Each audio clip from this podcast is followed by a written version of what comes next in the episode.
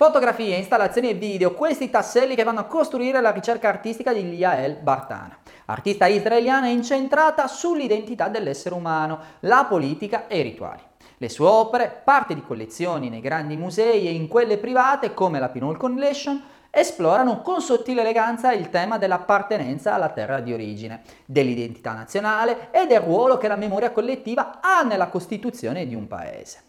Fotogrammi di rituali pubblici, folcloristici e militari sono i protagonisti delle prime opere di videoarte, dove suono e manipolazione delle immagini, spesso alterati e distorti, sono parte integrante della sua poetica.